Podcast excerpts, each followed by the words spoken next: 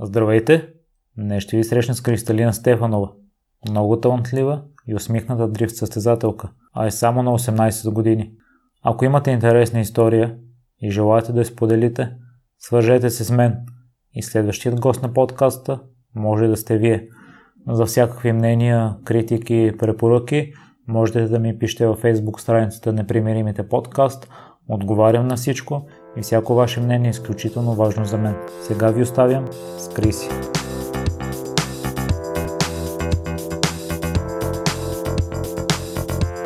Здравей, Криси, благодаря много за приятната покана.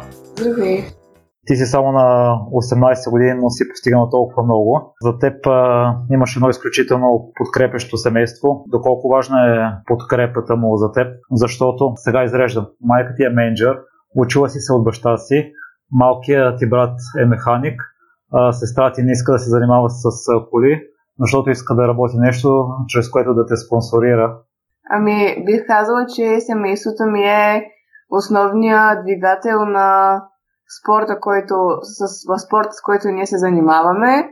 Без семейството ми аз лично не бих успяла, тъй като те ми помагат непрестанно и винаги са зад гърба ми.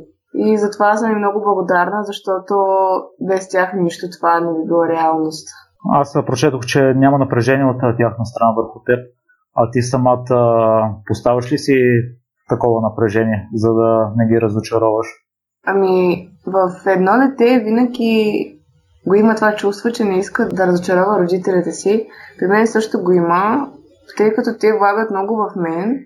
От една страна аз също искам да върна този жест по някакъв начин с успеха, който ще е пожъна.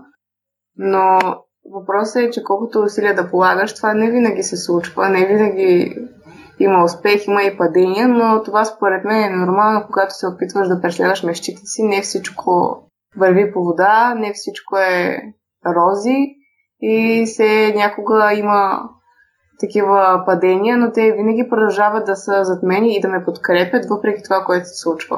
Но аз мисля, че те като виждат, че се стараш и даваш най-доброто от себе си, някой път дори да направиш лека грешка, то е защото си дал най-доброто от себе си. Да, никога, никога не съм се карали, че съм направила някаква грешка. Тоест, карали ми се едно, че е била значително фрапантна грешка, която съм постигнала от а, а, невнимание, недоглеждане и така нататък. Но все пак, отново казвам, че това е нормално, грешки всеки прави, никой не е безгрешен, но не се чувствам притисната от тях по някакъв начин. А и още в първото състезание си разбила колата, след това не прочетох да си имал подобни проблеми. в първото ми състезание разбих колата в една бетонна стена. Да кажем, че станах едно цяло с тази стена колата приличаше на, на компакт, защото беше скосена на две. След това аз се разплаках. За, нали, нещо нормално за едно момиче. И всички почнаха да ме питат, защо плащаш, има ли ти нещо, добре ли си, боли ли те? И всъщност аз плаках за щетите по колата, а не за това, че на мен има нещо. След това майка ми и баща ми дойдоха да ми казват спокойно, такива работи се случват. Нормално е, абсолютно за едно състезание, особено първото ти. Освен това, не знам дали знаете, обаче беше на мокро, а за първи път карах на мокро. Успокояваха ме много, въпреки че на мен тогава това далеч не ми въздействаше, защото колко си да ти кажа спокойно, спокойно, тебе изобщо не ти е спокойно, но не са ми се карали или нещо от това сорта. Крисия, а кога разбра, че имаш талант за дрифт състезанията? Ами, аз Тоест, ние реално живеем в автосервис. Имаме автосервис и зад него имаме къща, така че бих казала, че съм в тази среда още от малко дете. Винаги ми е било много интересно, понеже баща ми се занимава с автомобилен спорт сериозно от 2010 година. Преди това е по-така любителски. Винаги съм ходила с него по разни събори, сбирки и, както казах, се интересувах от тези работи. За дрифтинга специално Помня как бях на 5 годинки и бях в неговия скут и правихме донати с едно БМВ, въпреки че той тогава натискаше педалите, понеже аз не ги стигах, аз само въртях волана. През 2013, когато бяхме на едно състезание в Полша, тогава баща ми караше там на Drift All Stars, беше първото състезание, което аз наблюдавам извън България. И бих казала, че тогава очите ми светнаха, когато видях какво могат чуждестранните пилоти, именно главно поляците на това състезание. И си казах, не, аз също трябва да мога да правя това. И през целия път на обратно, моли баща ми да ме научи. Въпреки, че отначало не беше много благосклонен, след това се смили над милите очички и така започнаха първите ми уроци. И веднага ли разбра, че си добра в това? Ми, отначало почваш с а, много постни уроци, като това да правиш донати. Мисля, че всеки оттам е тръгнал, всеки автомобилен ентусиаст. И за таланта, отначало, честно казано, си казах, Боже, той нищо не се получава, аз какво правя изобщо, защо го правя. Обаче то с всяка тренировка, просто като видиш, че, че се надгражда, надгражда и надгражда, има някакво подобрение, то самото желание в теб се увеличава да продължаваш, защото знаеш, че можеш да постигнеш повече и го искаш. Така че мисля, че таланта не се видя в някоя дадена тренировка, в някой даден момент, ами постепенно. Ако искаш, разкажи малко за правилата на дрифта и какви умения точно се изисква да бъдеш добър шофьор. Хм, ами, честно казано, дрифта е, хм, е много интересен автомобилен спорт, тъй като хм, много сложен въпрос. Трябва да имаш а, много голям контрол над една кола, която в завоят не можеш да кажеш, че е толкова контролирана. Тя реално се плъзга настрани. И че като шофьор трябва да имаш уменията да я задържиш така. А, не трябва да изправяш колата. Изисква се много усилия, тренировки, опит, който с времето се надгражда естествено. В дрифтинга състезанията ни се състоят в това. Имаме дадено трасе, имаме клипинг поинтове, които трябва да един вид да хванем с предната или с задната част на колата, докато тя е настрани. Те са поставени на дадено място в завой, примерно. Така съдята поставя дадено трасе и след тези квалификации, през които всяка, всеки един пилот, всеки един състезател минава по-отделно, се съдята поставя точки. По тези точки се определя местата на квалификацията, като най-вече ако има 30 пилота в едно състезание, най-често 16 преминават към истинските батали от квалификациите си, тези, които имат най-добри квалификационни обиколки. Баталите се състоят от това, карат а, две коли. Първо водеща е едната, след това се сменят. А, задачата на задния пилот е да следва другия. По-лесно казано, за тези, които никога не са гледали дрифтинг или не са чували, е да го имитира, да прави това, което прави той, да е максимално близо, да не карат на дистанция, да следват линията, която е дадена от съдята и така съдията отсъжда кой да спечели батала. Който спечели се качва нагоре и нагоре и така се оформя стълбичката за първо, второ и трето място. Естествено, има и други фактори, които се оценяват, като ъгъл, стил на каране, пушек и така нататък. Какви личностни качества се изискват да си добър пилот? Ами, това, което аз много искам да постигна и ми е много трудно да го направя, е това да съм спокойна. Аз преди всеки старт ръцете ми и краката ми треперят. Естествено, това спира след като старчора даде старт на батала, но мисля, че това е едно много важно качество, което за всеки пилот би било от голяма полза да овладее в себе си. Мисля, че това е, е много, много важно. Все пак, разбира се, трябва, трябва да имаш и умения, но то, честно казано, ако ти нямаш, не разбирам защо изобщо да започваш да се занимаваш с този спорт. Тоест, не умения ми, ако нямаш талант, ако нямаш желанието. Защото все пак, ако нямаш а, някаква воля и желание да правиш това, защо изобщо се занимаваш? То няма смисъл. Все пак правим това, защото ни харесва, защото ни е страст. Не от всеки човек може, може да стане автомобилен състезател. Трябва много упоритост, защото успеха не винаги идва след всяко състезание. Може да отпаднеш, може да спечелиш, но това, че отпаднеш, не би трябвало да те депресира, да се откажеш или че нямаш талант. Просто все пак на стъпичката има място само за трима и това са тримата най-добри, но това по никакъв начин не значи, че омалъжава твоите умения като автомобилен състезател. Концентрацията игра ли важен фактор по време на дрифта? Ами, хм, зависи какво имате предвид концентрация, защото при мен лично, ако започна да се концентрирам прекалено много, мисля, че а, се притеснявам още повече. Аз си казвам, каквото стане това, няма да се притеснявам, няма да го мисля толкова, карам се както знам и мисля, че така лично на мен се получава по-добре. Но при някои хора е строго индивидуално и им трябва повече концентриране в дадения момент, докато аз а, обичам да го карам по-лежерно. Просто аз си мислех, че концентрацията е съществена част, защото по мое виждане трябва да направиш определени движения на определени места и трябва да си на 100% концентриран, за да не ги пропуснеш.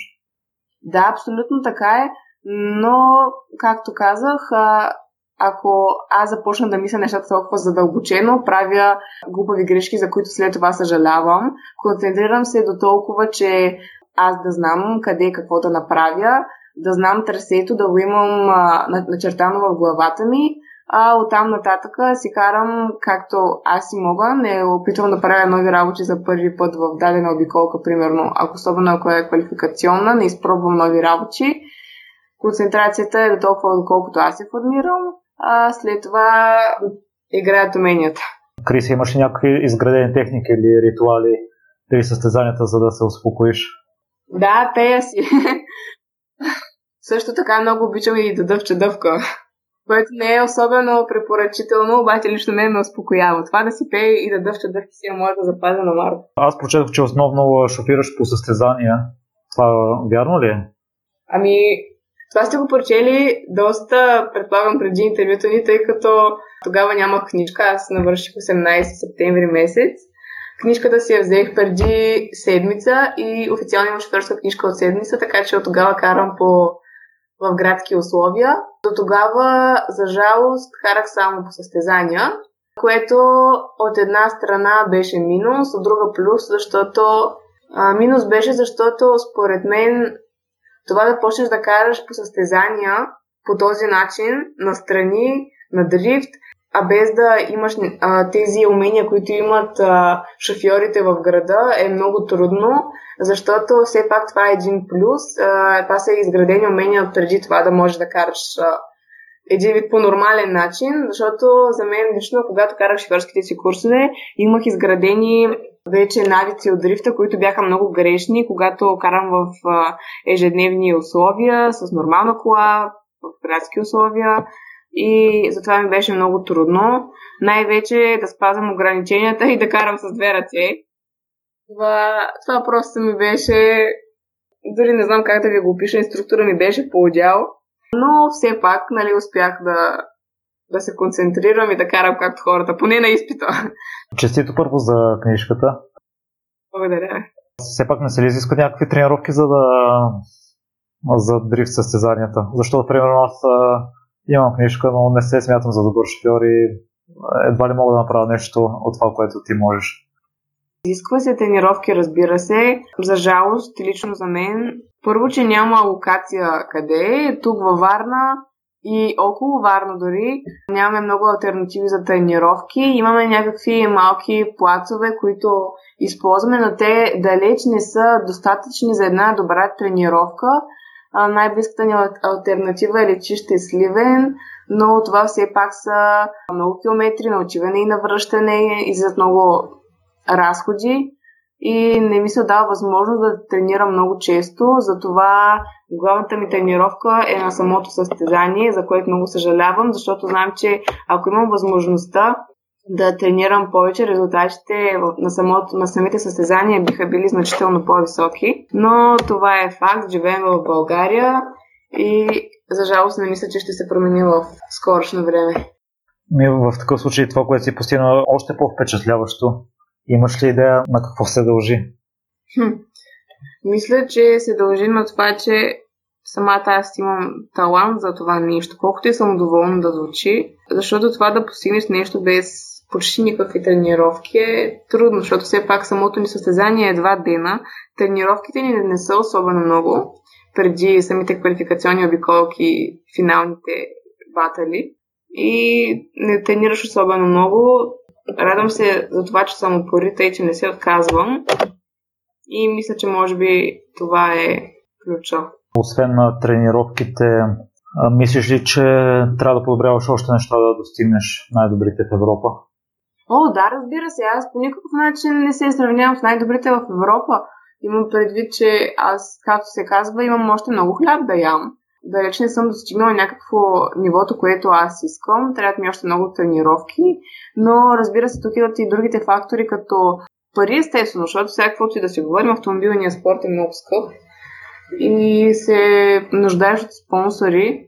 Въпреки, че семейството ми е моят главен спонсор, не винаги това е, е достатъчно от към финансови средства и затова аз търся спонсори сериозни, които да ме подкрепят, за да мога да подобрявам себе си като пилот, колата като машина и така нататък. Аз прочетох, че в България ти си единствената дрифт състезателка. Ами има други жени, които също се занимават с, с автомобилен спорт, но аз съм единствената, която участва в шампионата. И да, и съм най-малката всъщност. А можеш ли да се съревноваш наравно с мъжете? Ами то всъщност реално така се получава, дори да не го иска, защото предимно мъже се, се занимават с този спорт и до сега винаги Кристалина е била барабар петко с мъжете, но аз не бих казала, че това има някакво значение. Като имаш страстта, таланта, увереността, пола не е, от, не е от значение и всички нали, следват този стереотип, че жените не са добри шофьори ми аз пък ще съм виждала и мъже, които карат трагично зле, но нищо не казвам. Както казах, пола не е от значение, ако имаш данните да го правиш. Защото аз съм забелязал в а, моторните спортове в състезанията жени не могат да се класират. Ако не се лъжа, имаше една жена във Формула 1, но тя беше само трети пилот или правеше някакви тестове. Знам, че за някои спортове просто физиологично мъжете са по-добри от жените. Да, със сигурност сме по-добри данни, защото в автомобилните спортове издръжливостта, примерно, е много важна и разбира се, че мъжете биха имали по-добра подготовка, а, а и освен това, както сам казахте, жените са много по-малко, така че шанса им за успех в едно състезание е много по-малък, но аз никога не подценявам една жена, тъй като сега лично в нашия спорт, понеже съм карал в, в европейския шампионат, където си има и Queen of Europe, където участват само жени. Там лично има жени, които карат по-добре от мъжете. Така че никога не бих подценявала една жена. Никога не бих омалважила нейните умения в автомобилния спорт. Освен а, самите тренировки с самото шофиране, правиш някакви други тренировки, физически или психически, за да се подготвиш за състезанията? Физически тренировки аз си правя, но не бих казала, че по някакъв начин са свързани с а, карането. Както казах, е важно да си много издържлив, тъй като особено понеже дрифта се практикува най-вече през топлите месеци от годината и вътре в колата че с една екипировка, която меко казано, те спарва, гореща ти е, постоянно, не се диша и трябва да си много издържлив, тъй като прекарваш доста време в колата. Затова бих казал, че е хубаво автомобилните състезатели да спазват някакви физически упражнения, да, да знаят лимитите на тялото си и как да го използват. А за психиката грижиш ли си по някакъв специален начин? Да, опитвам да не се ядосвам, въпреки че имам малки брат и сестра и не ми се получава особено много. А какво правиш за това, ако не е тайна? Кое? За ядосването на брат Драми ли? Да, какви сте техниките да се опитваш да се прибориш с това? О, сега ще ви кажа най-добрата. Ако нещо ме дразни, просто изключвам, правя се, че не чувам, мисля си за нещо друго и за сега тази техника работи доста добре. Това да се ядосваш, лично за мен е един много голям минус в човешкия живот, тъй като след време не ти предвещава абсолютно нищо хубаво. Нервите само ти вредят, затова опитвам дори да става нещо лошо, да го приемам по-спокойно, да контролирам нервите си, въпреки в средата, която съм, колкото и изнервяща да е тя, колкото и напрягаща. И затова психиката може би играе голяма роля в изграждането на човек като характер. Аз а, прочетох миналата година една статия за тренировъчния процес на пилотите от Формула 1 и то е страшно изискващ. А, страшно трудни са тренировките. Но искрен ми беше казал, че пилотите от Формула 1 са съвсем други атлети да, аз също ще да кажа това, че Формула 1 и дрифта като автомобилен спорт са две много, много далечни точки и при дрифтарите няма такива подготовки преди самите състезания. Първо, че квалификационните обиколки не на един пилот не продължават повече от 5 минути, докато състезателите от Формула 1 прекарат доста повече време в техните машини и се нуждаят от много повече подготовка, отколкото дрифт пилотите, така че няма база на сравнение тук. Криси, ние си писахме, че може да минем на ти вече.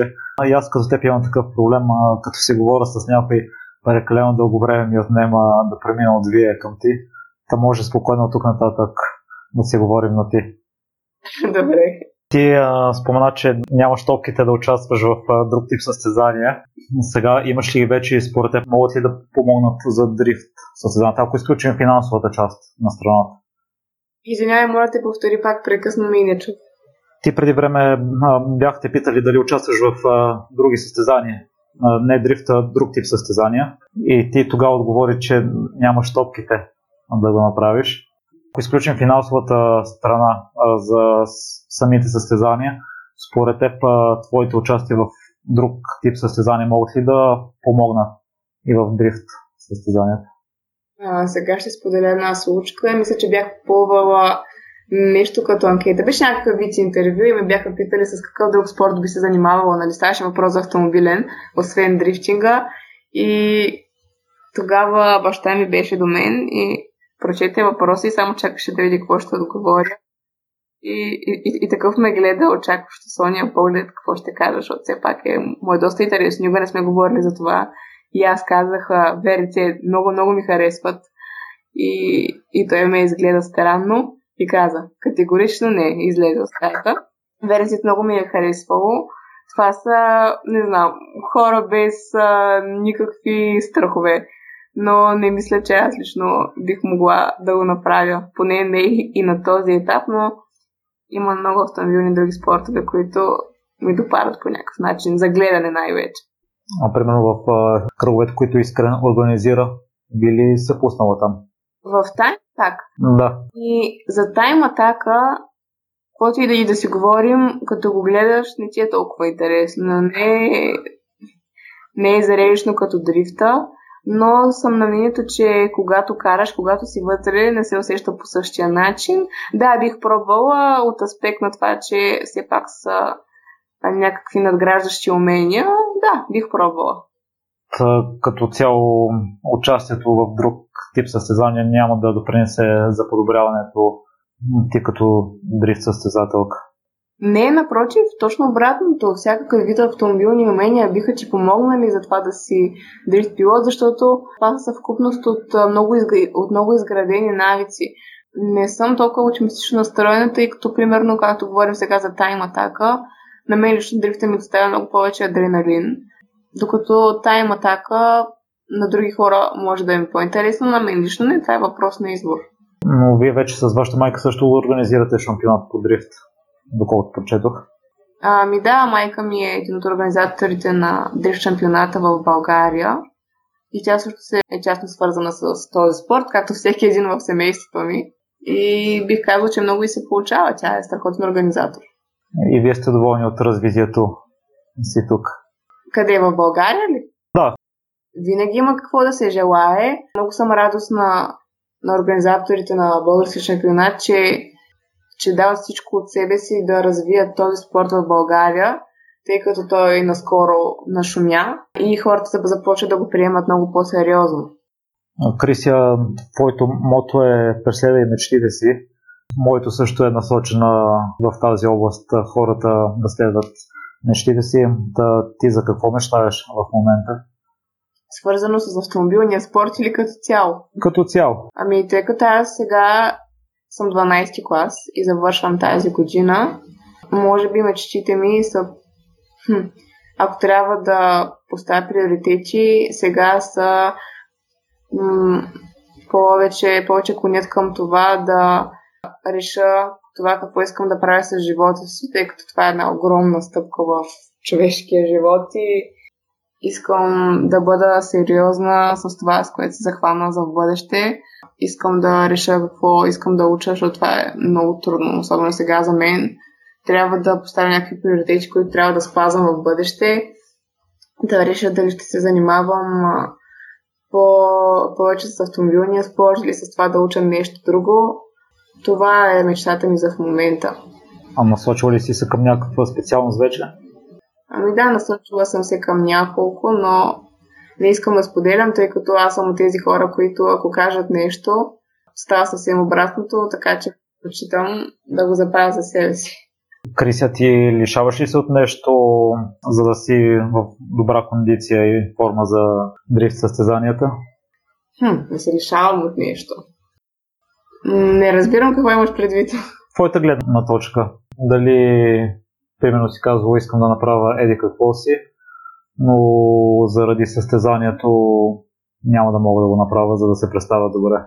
Разбрах. Ами, значи, първо, аз не мисля, че съм като, примерно, моите набори, моите връзници и това е от гледна точка на това, че дрифта като цяло, освен това да отидеш да караш на едно състезание, има много работи, които трябва да, свършиш преди това. Те отнемат много време, имаш много ангажименти към това. И бих казала, че аз примерно съм изпуснала много купони, на които приятелите ми са били, аз не съм била, защото или съм била на, състед, на състезание, или на подготовка, или съм имала да върша нещо свързано с самото състезание. И може би съм изпуснала купунджийския живот, излизанията, не бих казала сега, че съм някаква антисоциал, но все пак съм изпуснала много от това. Не съжалявам, честно казано, изобщо даже. Да, може би това е... От това съм се лишавала, което лично за мен не е нещо фрапатно, не е някакво лишение. Не съжалявам. Да, аз съм също като теб, но това ма е стандартен отговор с купоните.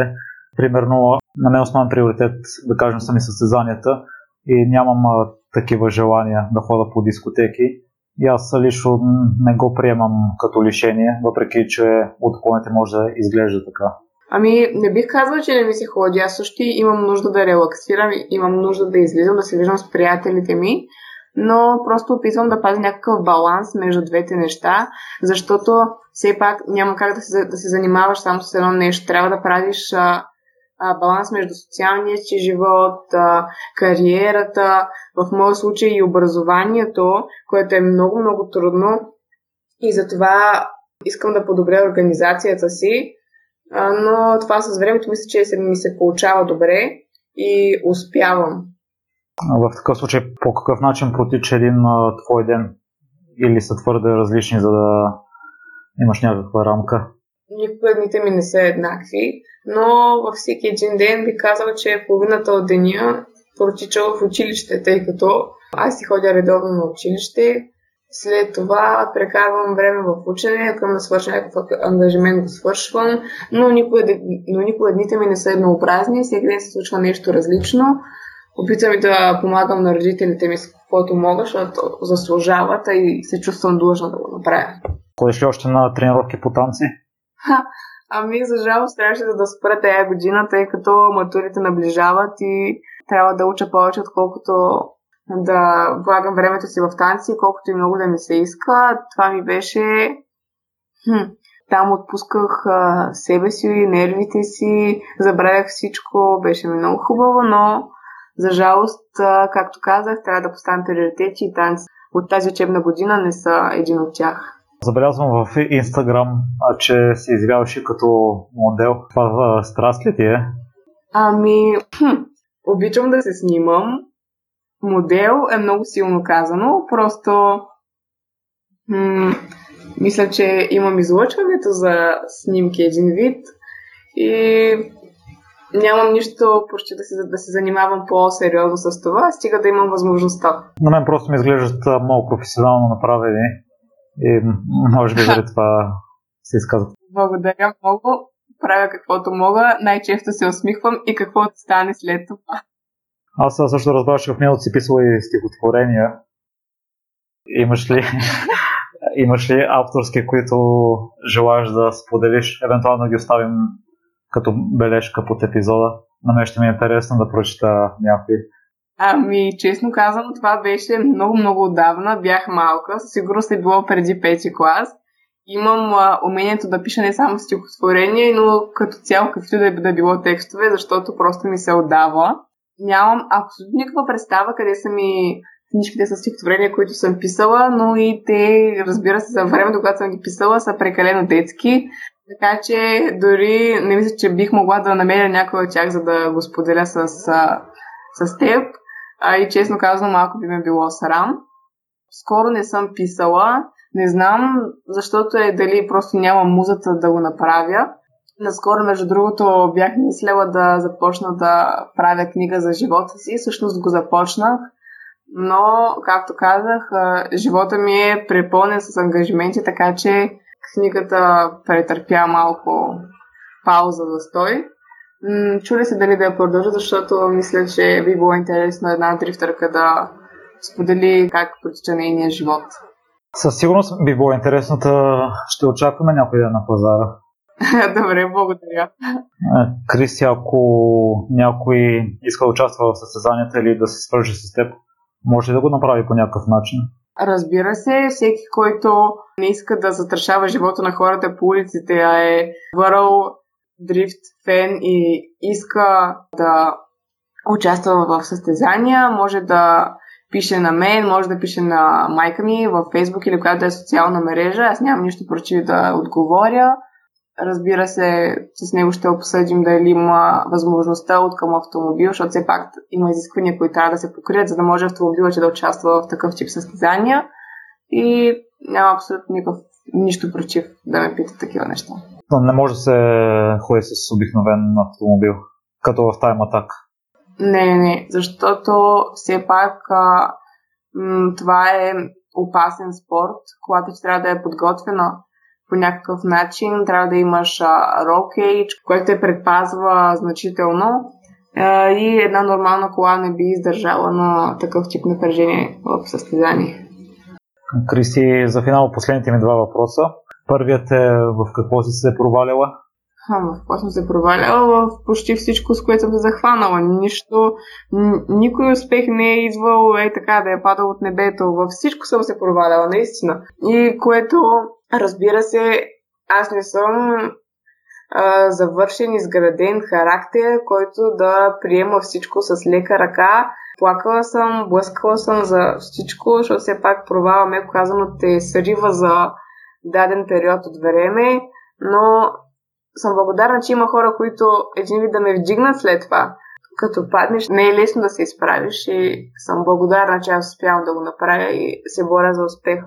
С какво се гордееш най-много? Какво се гордея най-много с семейството ми. Каквото и да съм постигнала, м- обичам хората от семейството ми и съм благодарна, че имам такива, такива хора, които да ме подкрепят, защото, за жалост, не всяко дете има този шанс. И понякога имам чувството, че не всички осъзнават какво имат зад гърба си, защото има хора, които дори толкова нямат и трябва да си благодарен за всичко, което имаш. Криси, благодаря много за днешния разговор. Ти си много лъчезарно момиче и въпреки, че си говорим по скайп, за мое съжаление, ми предаде и положителната енергия, която носиш в себе си. Радвам се, благодаря. Благодаря ви, че изслушахте целият епизод до край.